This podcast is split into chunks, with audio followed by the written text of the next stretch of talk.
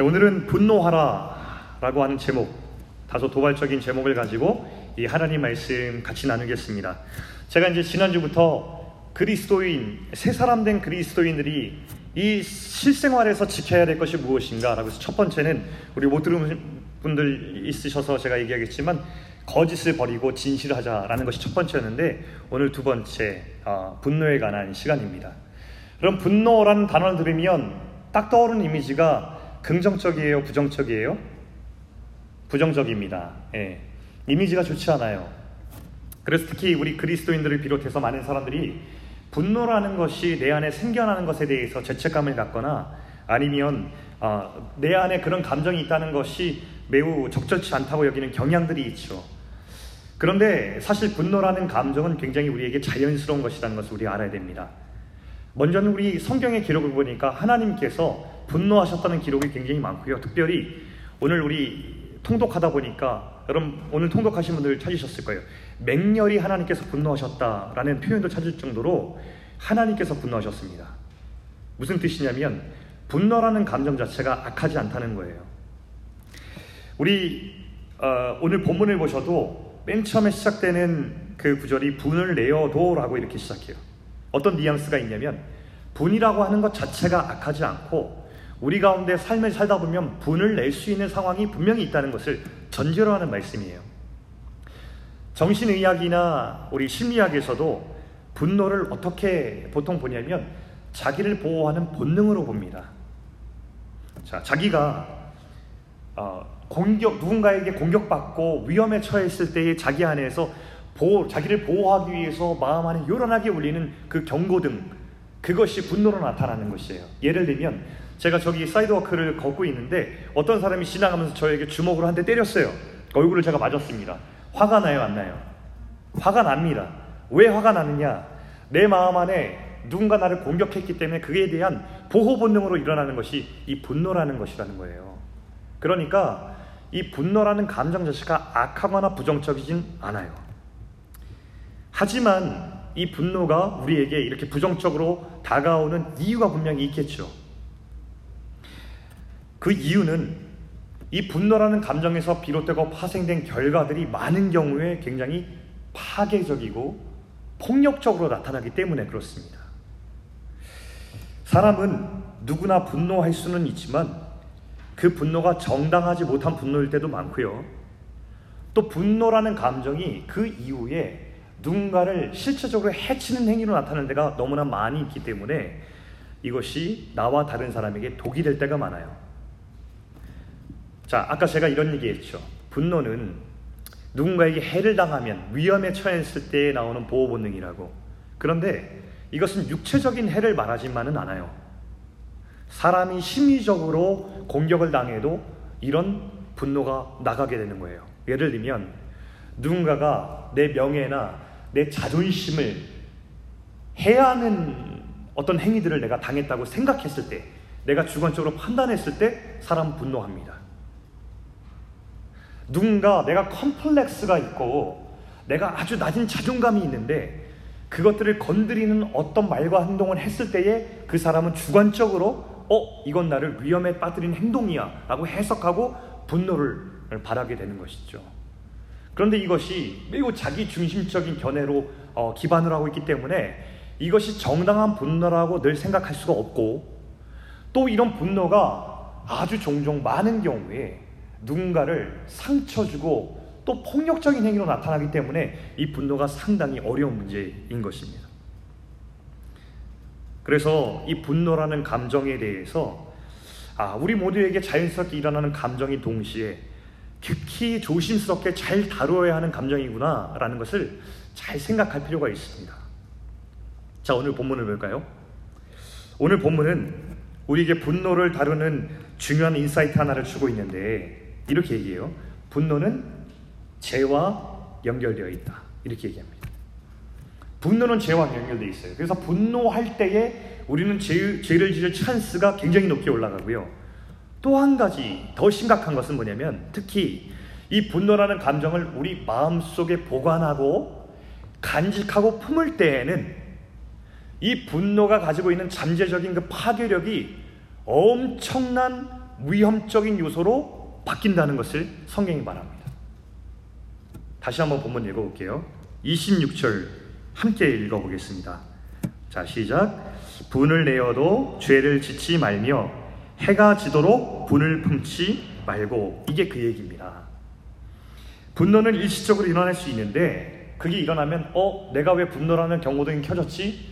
그 분노를 통해서 내 감정을 들여다보고 그것을 잘 다루어가는 것이 우리에게 필요한데요. 그런데 우리는 이 분노라는 것을 조심스럽게 잘 다뤄야 된다는 거예요. 왜냐하면 분노를 잘 해결하지 않으면 죄를 짓게 되어 있고 특히 분노를 자기 마음 안에 품으면 위험한 무기가 된다는 것입니다. 하나님은 우리 사람을 지으실 때, 창조하실 때 분노라는 감정을 품을 수 있게 창조하지 않으셨다는 사실을 기억해야 돼요. 분노는 하나님께서 우리에게 주신 감정의 일부는 맞아요. 근데 하나님은 분노를 낼 수 있지만 분노를 마음속에 품고 살도록 우리를 지으시지 않으셨기 때문에 분노가 우리 가운데 품어질 때 위험해요. 본문 한번 보면 자 저기 어, 다음 PPT 한번 주실까요? 자 분노라는 단어가 즉 본문에 두 번 등장해요. 자첫 번째 분노를 쓰는 헬라어 단어를 보면 오르게 분노. 어, 우리가 지금 이, 이렇게 얘기하고 있는 이 분노라는 감정을 그대로 옮긴 분노라는 평범한 단어예요. 일반적 단어예요. 근데 두 번째 분노를 쓸 때에 해가 지도록 분을 품지 말고라고 할 때 있는 것은 파로르기스모스라고 하는 헬라어를 씁니다. 완전 다른 단어예요. 무슨 뜻이냐? 원한 혹은 복수심이라고 하는 뜻을 가지고 있는 헬라어로 써요. 무슨 뜻이냐면 우리가 분노를 낼 수 있지만 분노가 우리 가슴 속에 보관되고 저장이 돼서 일정 시간이 지나고 나면 그 분노는 그냥 분노가 아니라 누군가를 해치신 악하고 위험한 무기인 원한 내지는 복수심으로 발전한다는 겁니다. 그래서 성경은 경고하는 거예요. 해가 지도록 분을 품지 말라고. 그 분을 품으면 우리가 위험해진다고. 우리는 분을 품을 수 있도록 창조되지 않았기 때문에 하나님께서 주시는 경고입니다. 분노는 우리가 분노를 낼 때에는 그것은 우리가 분노를 내는 거예요. 우리를 보호하기 위해서. 근데 분노가 우리 가운데 방치되면 그때는 우리가 분노를 내는 게 아니라 분노가 우리를 지배하는 거예요. 자, 특별히 다음 절에는 더, 어, 이것이 가져오는 어, 더 파괴적인 결과를 잘 얘기하는데 본문 27절을 저는 이번에 NIV로 한번 읽어드리고 싶어요. 이렇게 기록되어 있습니다. Do not give the devil a foothold라고 이렇게 되어 있습니다. 자, 이 분노를 우리 가운데 방치하면 우리 마음을 교활한 사탄이 차지할 수 있도록 디딤돌을 놔주는 거라는 거예요. 그러니까 여러분 우리가 화날 수 있어요. 분노할 수 있어요. 근데 그 분노를 마음속에 품고 저장하고 살아가잖아요. 그러면 우리 마음속에 시간이 지날수록 사탄이 우리 마음을 완전히 차지하고 조종할 수 있도록 디딤돌을 하나 하나 하나 놔주는 것과 똑같다는 겁니다. 그 말씀을 지금 하고 있어요. 그래서 이런 말이 있죠. 누군가를 향해 분노를 품는 것은 그 사람이 죽기를 바라면서 스스로 독을 마시는 것과 같다라는 말이 있어요. 이게 분노를 품게 될 때 우리 가운데 있는 해악인 것이죠. 자, 존재가 변화된 새 사람에게 왜 우리 가운데 이런 얘기를 하냐면, 여러분, 우리 신앙 고백이라는 것은요, 예수로 새 사람이 되었다는 고백은 뭐냐면, 나 이제 새 사람 되었습니다. 나 이제 예수님 믿습니다. 나는 달라졌습니다. 이렇게 말하는 게 아니에요. 이런 신앙 고백을 우리가 어떻게 하는 거냐면, 분노를 다루는 새로운 방식으로 우리는 신앙 고백하는 거예요. 왜냐하면 우리는 하나님이 있잖아요. 그러니까 하나님이 있는 사람이, 하나님의 생명이 있는 사람이 하나님이 없다고 믿는 사람과 똑같이 분노를 다룰 수 없다는 겁니다. 그 사람들은 분노를 표출하고 분노를 다룰 수 있는 도움을 구할 수 있는 대상이 전혀 없으니까 때로는 묻지마 폭행과 살인으로 때로는 분노를 부적절한 방식으로 표출하지만 우리는 하나님이 계시잖아요. 그러니까 다르다는 겁니다. 그래서 분노를 다루는 방식으로 우리는 새 사람으로 신앙을 고백한다라는 것입니다. 자, 오늘 우리는요, 이 분노를 어떻게 그리스도인으로서 건강하게 다룰 것인가라는 것을 성경 속에서 한번 배워보려고 하는데, 우리 먼저 첫 번째 요셉의 인생을 통해서 한번 어떻게 분노를 다룰까 생각해 보고자 합니다. 왜 요셉이냐면, 요셉만큼 분노로 들끓, 들끓을 수 있었던 한많은 인생이었거든요. 제가 지난번에 우리 한 무리의 청년들을 데리고 인생 그래프를 그리게 한 적이 있어요. 근데 인생 그래프 그리니까 어, 놀랍게 일치하는 한 구간이 있었어요. 인생 그래프 알죠? 자기 인생을 이렇게 그래프로 해가지고 자신 인생의 up down을 그래프로 만들어 보는 겁니다. 그랬더니만 서로 나눔하는데 어, 공통점이 있는 거예요. 왜? 한 구간이 급격히 팍 떨어지는 구간이 있는 거예요. 나눔을 하다 보니까 그 구간이 무엇이냐 고백하냐면 이민이랍니다. 대부분 청소년기에 온 친구들이 많았고 청소년가 아니더라도 이 삶에 적응하기 쉽지 않았던 겁니다. 그래서 그 이민이란 경험이 겪어보니 충격이었던 거예요. 그렇게 고백하더라고요. 자, 요셉을 볼까요? 요셉은 이민 이민인데 완전히 다른 이민이에요. 요셉은 이민을 원하지 않았어요. 자기 가족인 형들에게 푼돈 몇 푼을 받고 노예로 팔림을 당한 버림받은 거예요. 그러니까 혼자서 애굽이란 타국에 와서 노예 살기를 시작하고 있는데 여러분 그때 나이가 소년에서 청소년 넘어가는 시기 사춘기가 다가올 때 무렵이죠. 그럼 요셉이 어떤 사춘기를 보냈을지 한번 상상해 보셨어요? 사춘기라는 건요 아무 이유 없이 화가 나는 그런 시즌이 사춘기잖아요. 근데 요셉은 버림을 받아서 노예가 되어서 홀로 타국에 와 있단 말이죠. 분노가 안 생길까요? 자, 그렇게 분노 많을 만한 인생이 노예살이를 시작하면서 어떻게든 살았어요. 보디발의 장군의 집에서 노예 생활을 하다가 자리를 잡았다가 이제 좀 살만하고 신뢰를 받았는데 모함을 당합니다. 보디발 장군의 아내, 주인의 아내가 나를 유혹하는 거예요. 근데 신의를 저버릴 수가 없으니까 주인과의 신의를 저버릴 수가 없으니까 그걸 계속 거부하다가 모함을 당하는 거예요. 어떻게 모함을 당했냐? 주인의 아내를 성폭행한 파렴치한 범인으로 몰리고 감옥에 들어가요. 감옥에서 잠이 왔겠어요, 여러분 같으면? 평생에 분노와 한많은 인생으로 살아갈 수밖에 없는 이유들이 정말 요셉의 인생이 연속해서 생기는 거예요. 마지막 하나 더. 아마도 평생을 감옥에 썩어야 될 거라 생각하고 있던 차에 이제 왕의 신하들 두 명이 들어왔는데 그들의 꿈을 해몽해 줍니다. 근데 이렇게 약속을 해줘요. 요셉이. 만약에 당신이 잘 돼서 이 꿈의 해몽대로 밖으로 풀려나게 된다면 제발 저를 기억해 주셔서 제 억울함을 왕에게 아뢰어 풀어 주십시오. 그러면 제가 이 젊은 날에 그래도 밖에서 이 노예의 삶을 마칠 수 있지 않겠습니까? 이렇게 간곡히 부탁을 했어요. 약속을 지키겠노라 이렇게 보장을 받았어요. 나갔는데 잊어버려요. 그리고 몇 년이 흐릅니다. 이게 요셉의 인생이에요. 그러니까 우리가 요셉의 인생 생각하면 분노와 분노와 분노로 한과 한으로 점철된 인생이 바로 이 요셉의 인생이었다는 거예요. 근데 여러분 놀라운 사실이 뭔지 아세요? 이 요셉의 인생을 기록을 보잖아요. 창세기 37장부터 50장까지 요셉의 기록을 보면 요셉의 분노의 흔적을 찾을 수 없다는 거예요. 정말 결정적으로 찾을 수 있는 그 구간이 있어요. 나중에 자기를 버린 형들이요. 요셉이 우여곡절 그때 총리가 되었을 때 자기 앞에 딱 서 있어요. 결정적인 하이라이트죠. 요셉이 가진 힘으로 통렬하게 복수할 수 있는 바로 그 타이밍이었거든요. 근데 요셉이 분노하거나 복수하지 않아요. 자, 창세기 50장 19절 20절 말씀 두 절을 같이 한번 읽어보도록 하겠습니다. 자, 함께 읽을까요? 자, 시작. 요셉이 그들에게 이르되 두려워하지 마소서. 내가 하나님을 대신하리이까.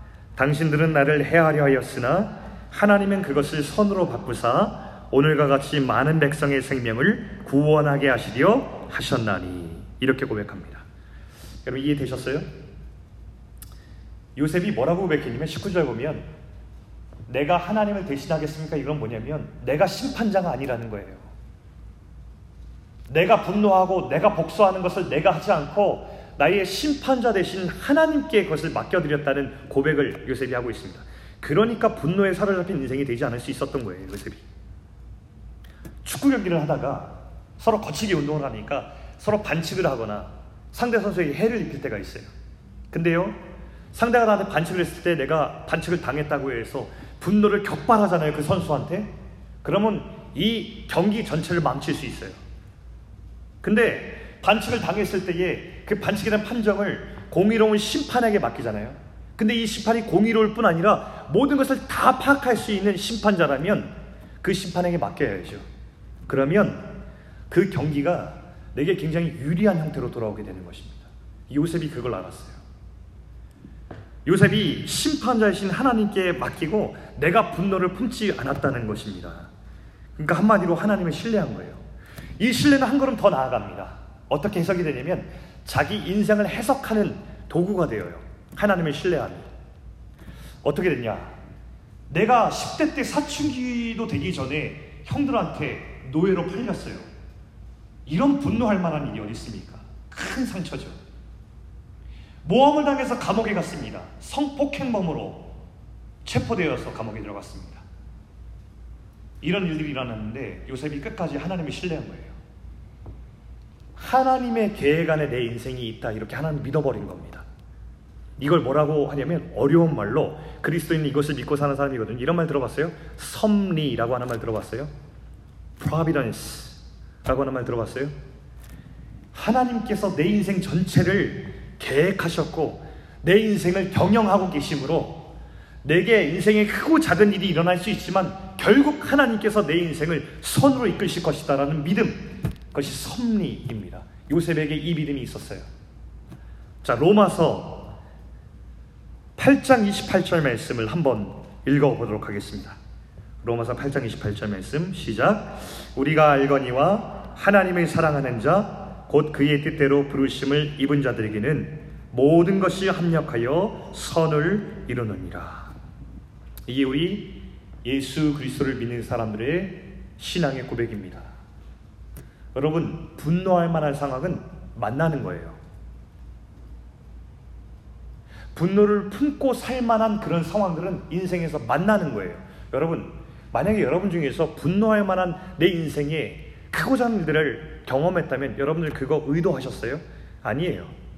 만나는 거예요. 내가 길을 걷다 보면 익명의 누군가를 만나는 것처럼 인생을 살다 보면 누구나 의도치 않았지만 내 어떠한가 상관없이 고난을 만나거나 분노한 상을 만나요. 근데 만날 때마다 우리가 분노에 사로잡힐 것이냐? 아니죠. 우리 그리스도인 해석이 있다는 거예요. 뭐죠? 내가 이 고난을 만나고 이 분노할 만한 상을 만났지만 그러나 내 인생 전체를 경영하신 하나님의 손 안에 내 인생이 있다. 하나님은 그것을 선으로 바꾸실 것이다. 라는 것을 믿는 게 하나님을 신뢰하는 우리의 태도라는 것입니다. 하나님을 신뢰하면 분노를 다룰 수 있다는 것. 이 첫 번째입니다. 자, 두 번째 사람을 한번 만나보죠. 다윗 다 아시죠? 여러분 다 알만한 사람이에요? 여러분 다윗을 생각할 때 다윗이 분노에 사로잡힌 사람이라고 여러분 어, 상상해 보신 적 있어요? 네, 별로 없을 겁니다. 왜냐하면 똑같아요. 다윗에 대한 기록에도 다윗이 분노하는 사람의 성향으로 그려지지 않기 때문이에요. 근데 다윗의 삶을 보세요. 무려 13년 동안 다윗은 사울에게 쫓깁니다. 정말 처참한 모습을 하고 쫓겨요. 광야로 동굴로 심지어는 적국이었던 블레셋 가서 미친 척을 하면서 살아남으려고 별별 짓을 다 하면서 목숨을 부지하는 처절한 인생을 살았거든요. 그 13년 동안 사울이라는 사람은 광기에 살을 펴서 이 다윗을 죽이려고 분노하면서 이들 쫓아다녀요.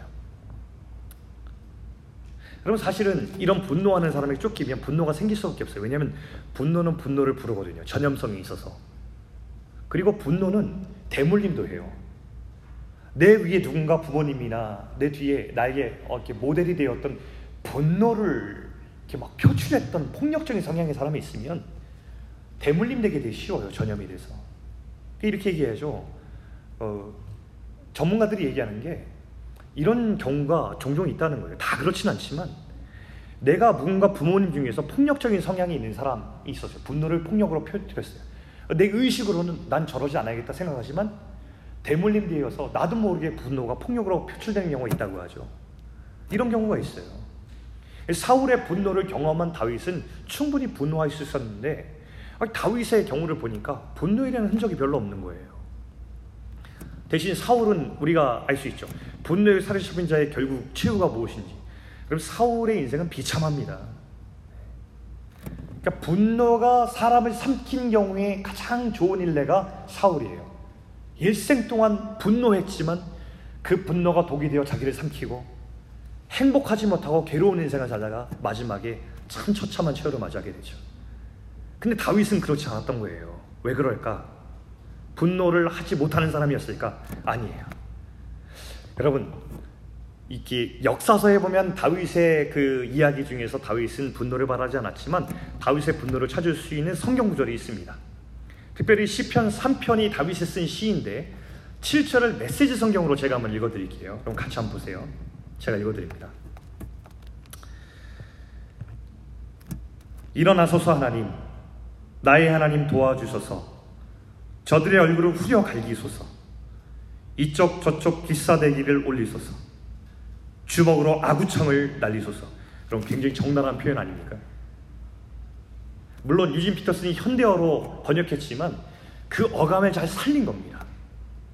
여러분 이 아구창이란 단어는요 아구창을 날리는 건 보통 분노가 아니면 나올 수 이 귀싸대기도 마찬가지입니다.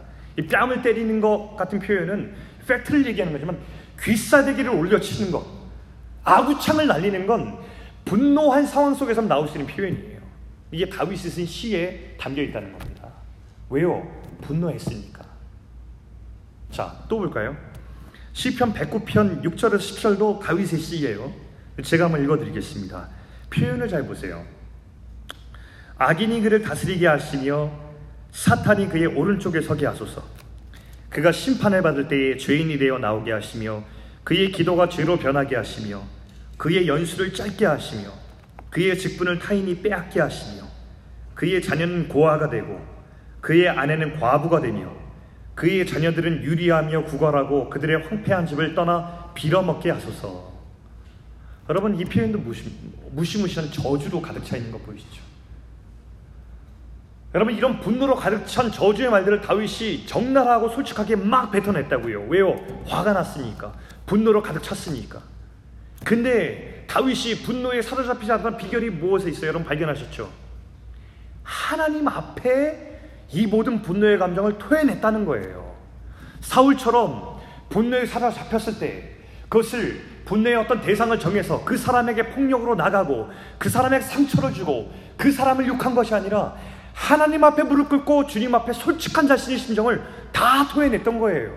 그러니까 이렇게 분노로 한 시들이 태어났겠죠. 이것이 분노를 다루는 건강한 다윗의 방법이었어요. 여러분 우리에게 분노가 있습니다. 때로는 억울하죠.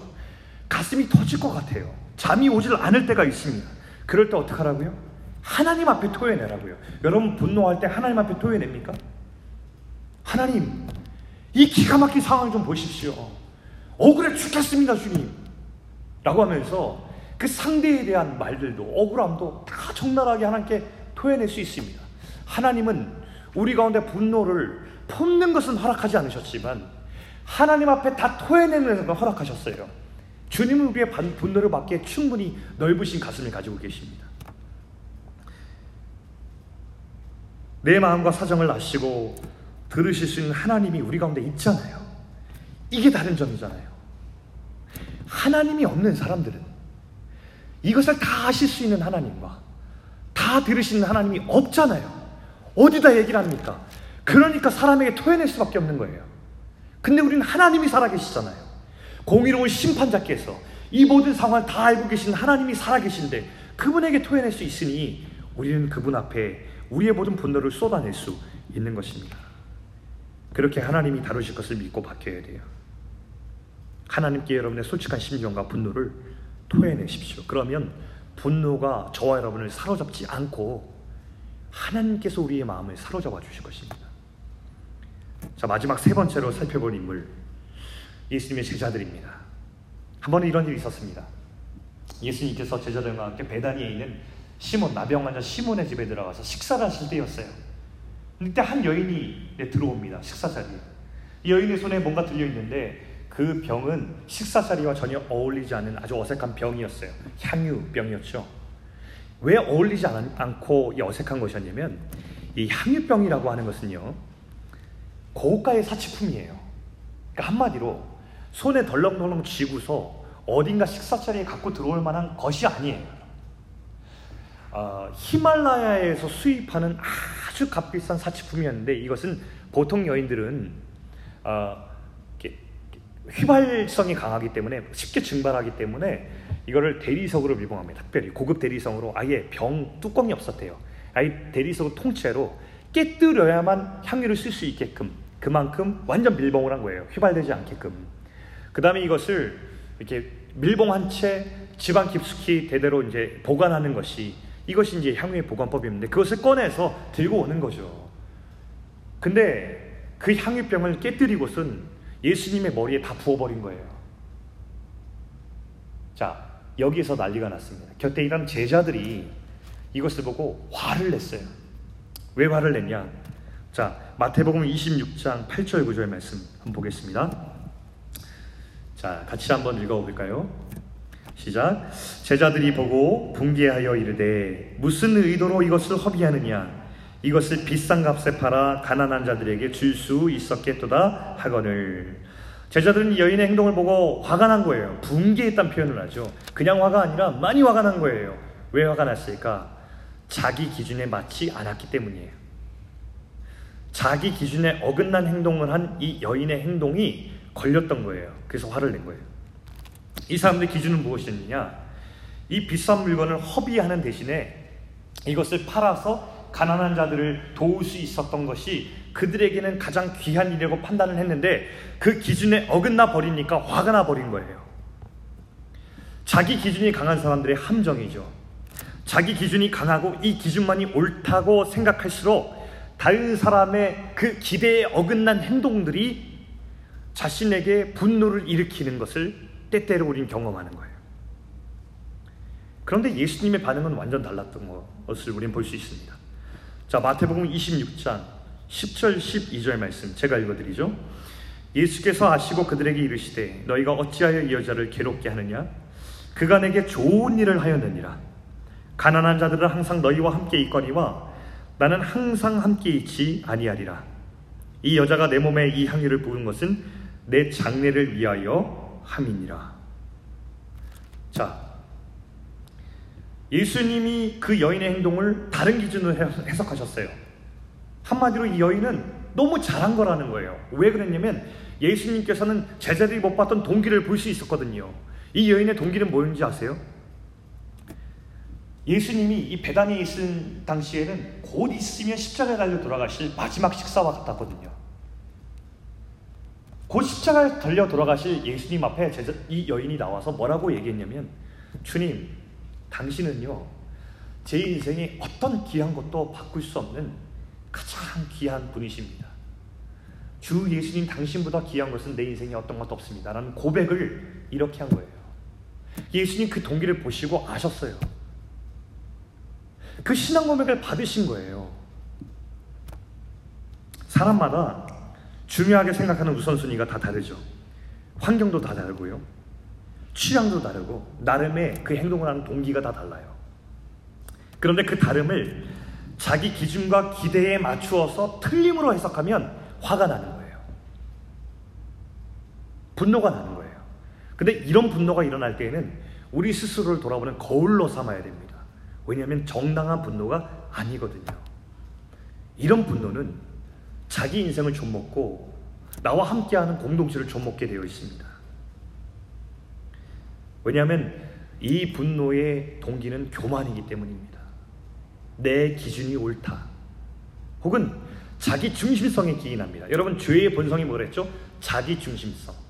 자기 중심성이 너무 강하게 나타나면 다른 사람이 하는 행동들이 나한테 분노를 유발하는 거예요. 이런 사람들은 평생 이렇게 살아갑니다. 평, 때로는 되게 우월감으로. 아, 내가 우월한 거에 다른 사람, 내가 훨씬 더 너희들보다 뛰어나다. 때로는 열등감으로.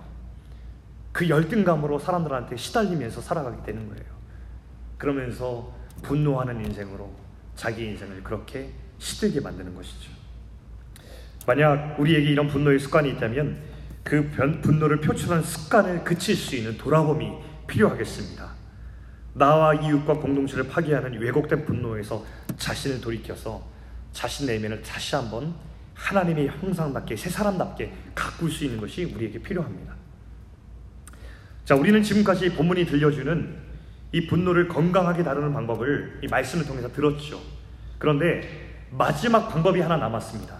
분노를 다루는 새 사람 그리스도인의 방법. 바로 그것은 분노하는 것입니다. 분노하라. 라고 마지막 메시지를 여러분께 드리고 싶습니다. 더 정확히 말하면 분노해야 할 것에 분노하라 라는 말씀이 되겠습니다. 2011년도에 프랑스에서 한 작은 팜플렛이 발, 발매가 되었습니다. 소책자인데요. 이 골자만 따지면 한 11페이지 가량밖에 안 된대요. 근데 이 11페이지밖에 안 되는 이 소책자가 이 프랑스를 넘어서 세계적으로 크게 회자가 되면서 젊은이들 가슴을 흔든 적이 있습니다. 어, 이 책을 쓴 사람은 당시 90이 훌쩍 넘었던 93세가량 되었던 프랑스의 레지스탕스 출신 나치에 대항해서 싸웠던 독립군 있죠? 레지스탕스 출신이었던 스테판 에셀이라는 사람이었는데 그때 책 제목이 바로 분노하라라는 제목의 책이었습니다. 그는 젊은이들에게 도전했어요. 우리가 과거 나치라고 하는 악한 정권에 우리가 맞서서 분노하면서 싸웠던 것처럼 오늘날 돈과 시장의 힘에 맞서서 사람을 사람 되게 하지 못하는 이 모든 것에 젊은이들이요 무관심하지 말고 분노하라라고 선동하였어요. 그리고 여기에 젊은이들의 가슴이 뛰었죠. 그는 이렇게 도전했어요. 왜 분노하지 않는가? 무관심이야말로 최악의 태도다라고 이 젊은이를 도전했고 젊은이들은 여기에 반응했습니다.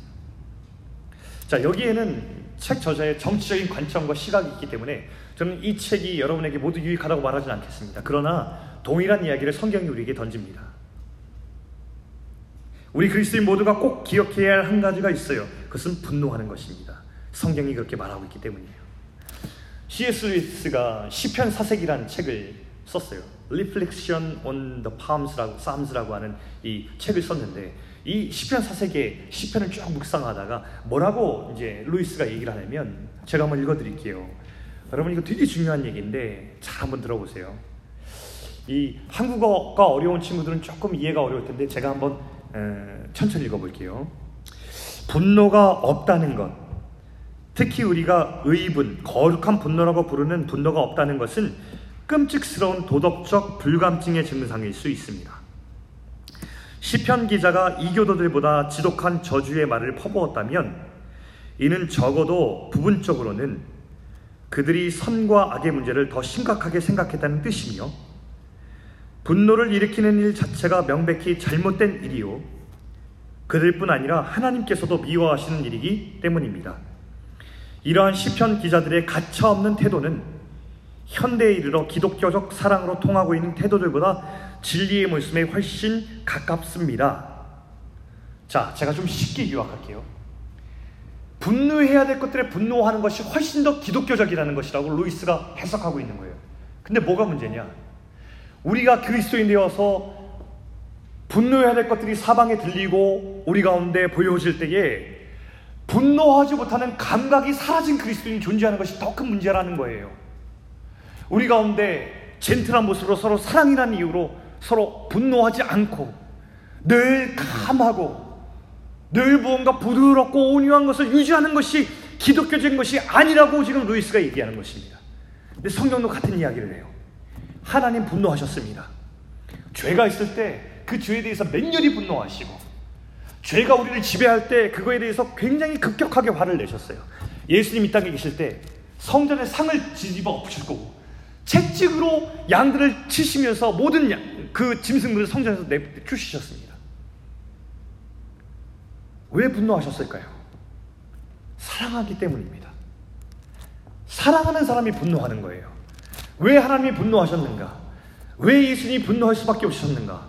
사랑하기 때문이었습니다. 여러분, 그래서 하나님이 그 분노와 분노, 분노하시다가 예수님께서 분노하시다가 분노하시다가 결국 그 분노의 표출이 이 세상 가운데 나타난 것이 뭐였어요?